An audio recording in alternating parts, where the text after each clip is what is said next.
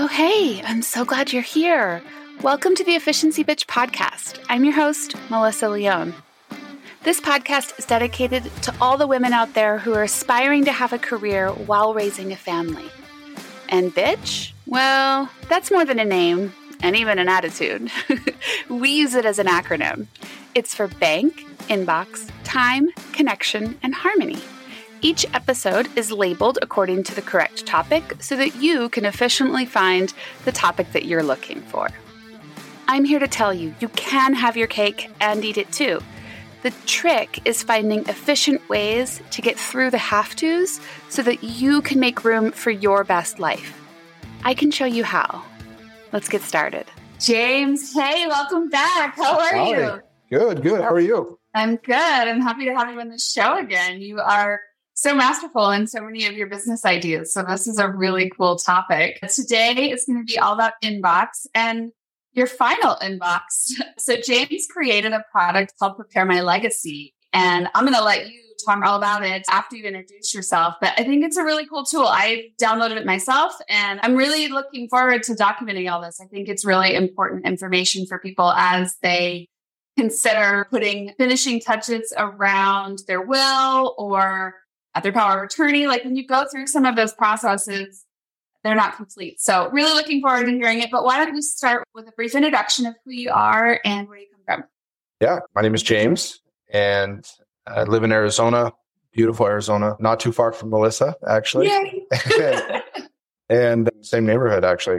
Uh-huh. And have three girls, a, wonderful wife, love being a dad and a father, a husband, and an entrepreneur on the side as well. Always have my hands in something. And this one is different though. Like I, I've had side projects, I've had side hustles. It doesn't feel right to call this either of those things because I'm so passionate. It doesn't even feel like the right word, like called or inspired to do this. And that sounds really like grandiose, but really, I just feel really excited about what I'm working on now and what's got my focus now. And we'll talk about that today. But that's what I do. Always working in on something, never, never content. We're cut uh, from the so. same cloth in that way. I completely can relate. I shiny objects all around. Right?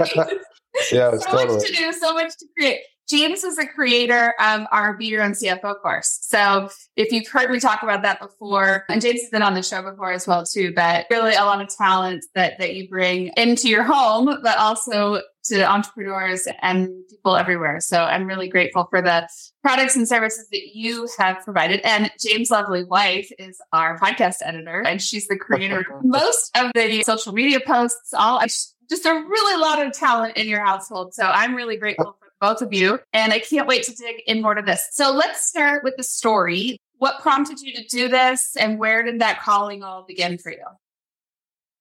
Yeah, July of 2019 is when it also, so this is pre-pandemic, if you can remember what that even looked mm-hmm. like. It's hard sometimes, but in July of 2019, my grandpa passed away un- unexpectedly. He and my grandma were on a vacation up in Utah with family. In fact, he passed away in the basement of my aunt, their daughter, and super unexpected. He just went to sleep and never woke up. And that kicked off uh, losing someone, a family member is hard. I guess you could say it's a little less hard when they're older and lived a good long life. But with it being so unexpected, mm-hmm. just rips the rug out from underneath you. I feel bad for anyone that's had to go through that because it's terrible. It affected all of us a lot, obviously, but especially affected my grandma. And after the wake of his passing, we just kind of had to sit back and watch her deal with grieving and mourning like any spouse or family member would, but also having to pick up all the pieces of their lives together. Uh, for context, he managed everything in their family. I think she was in charge of maybe grocery shopping and cooking meals and laundry. She calls herself the queen of laundry. So th- that was it though. And he was all the bills, the insurance, the the benefits, passwords, their online accounts, utilities for their house, everything was he was mainly responsible for in my family. It's actually not too far from that. And I had this hunch that there were a lot of families out there like that where one spouse specifically handles or manages one thing. Not that my wife and I, for example, we talk every Sunday. We have a meeting where we talk about finances. So we're on the same page, but I am the one that goes and pays the bills, for example, or balances the checkbook, so to speak, or the budget. And so she, my grandma had to, I mean, she didn't know how much money they had, where their money was. She didn't know how to get to it. She didn't know what was coming out of their account with bills or things like that. She didn't know where his life insurance was. There ended up actually being a credit card benefit as well that had end of life benefits through their credit card. But luckily, my mom found that. But if no one would have found that, that there's missed and it's not just all about the money and trying to get as much money as you can in these situations. It's not just about that. It's about removing the stress, the worry from when you're supposed to be focused on grieving and mourning. And so yeah. having just watching my grandma go through all that, I said, I don't want, if something were to happen to me, I don't want to put my wife in that position. Mm-hmm. And so I created, I just opened up a Google Doc and I started typing like bank accounts, passwords, life insurance, my work, our income, our budget, our net worth, medical history documents that I'd saved, things like that. And I just started filling out all of that information and called it a legacy book. The idea was that if I pass away, Janelle, my wife, can just open up this book and know exactly where everything's at and how to run the family as far as the things that I'm primarily responsible for. And just had this vision of how different that would have been for my grandma to to still have to mourn and go through all that, but to open up this book, just feel so loved, grateful that the, the spouse would have taken the time to put that together. And that's what drove me to create this. So it, I first just created it for myself. Took me about 18 months to do. It went very slowly. Each Sunday I had a task that would prompt me to fill out just one section instead of trying to do it all at once. So I document my process around how we manage our passwords. We use a password manager where it keeps it all updated there. The next week, I talk about our life insurance benefits and what the policy number is and who the beneficiaries are, that kind of thing. Ended up with this big document. And then I, I, didn't, sorry, I'm talking so long, but I didn't expect, I thought the benefit of that would be one, when I die, if something happens, Janelle will feel really good and really grateful that, that I put all this together for her. I didn't expect for me now, still alive, to feel as good as I do. It's like buying life insurance or any of those activities, writing your will, things like that. It's it just feels so peaceful and comforting to know that if something happens, I'm taken care of. So there there was a benefit that I felt after having that done when I gave it to her for Christmas one year. It was the December 2020, I think is when I officially finished it. And uh, and that's when I said, okay, this is that I want my family to use this. I want, and that's how it started. I wanted my family to try it, to test it out, and to have those things in place too there grew. And now it's a template that you can get yourself. And I'm hoping to bless and help a lot of families uh, so that when those do, when those situations do occur, they're prepared. That's what it's about. So awesome. Yeah, it's been fun. I'm excited.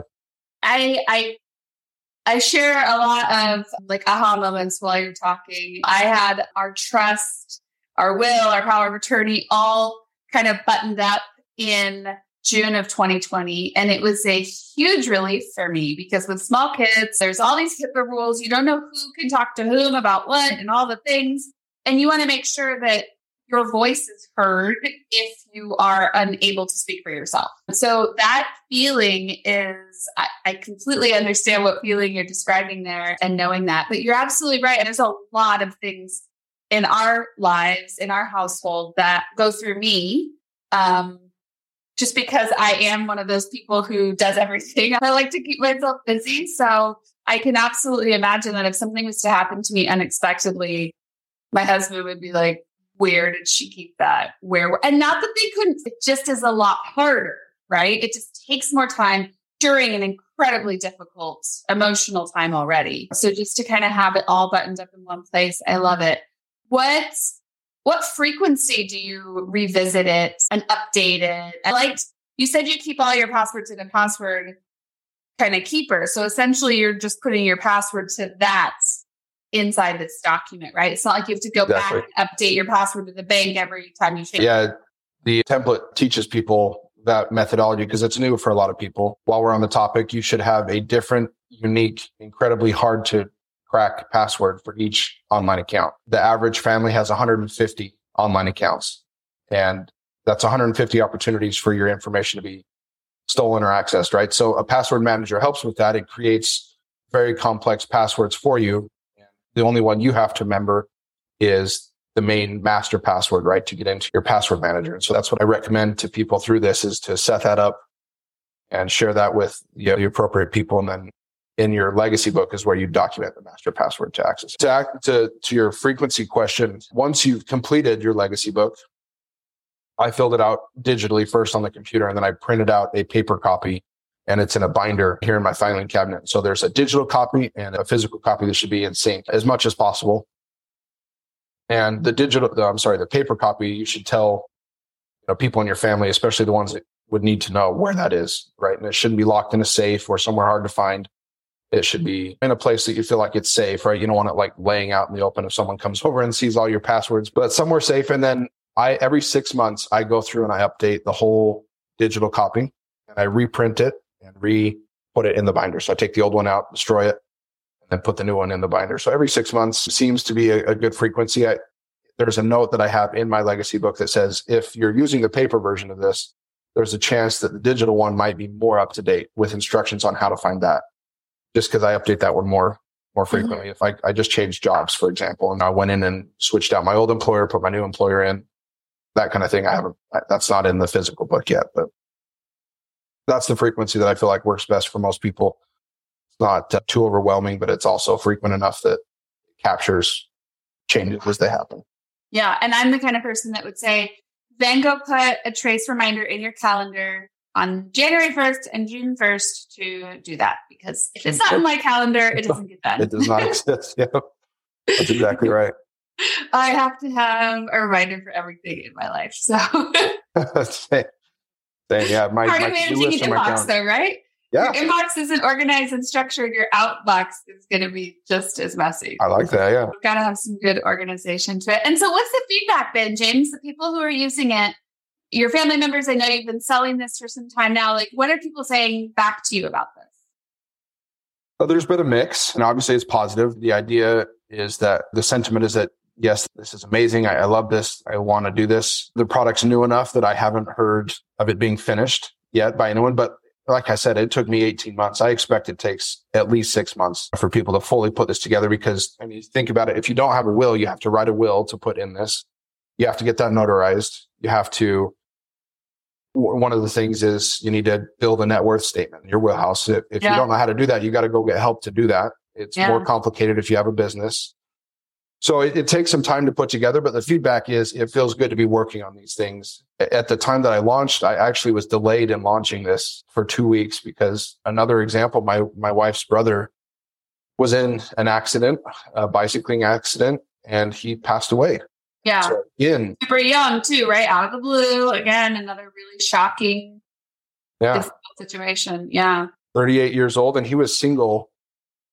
And so before that happened, I would have thought, oh, someone like that doesn't need this because they, they don't have a family. Like, I, I, don't know. It just seemed like it was not as important for something like this. But I'll tell you, after having now, I now I just watched my mother-in-law have to do everything that my grandma did.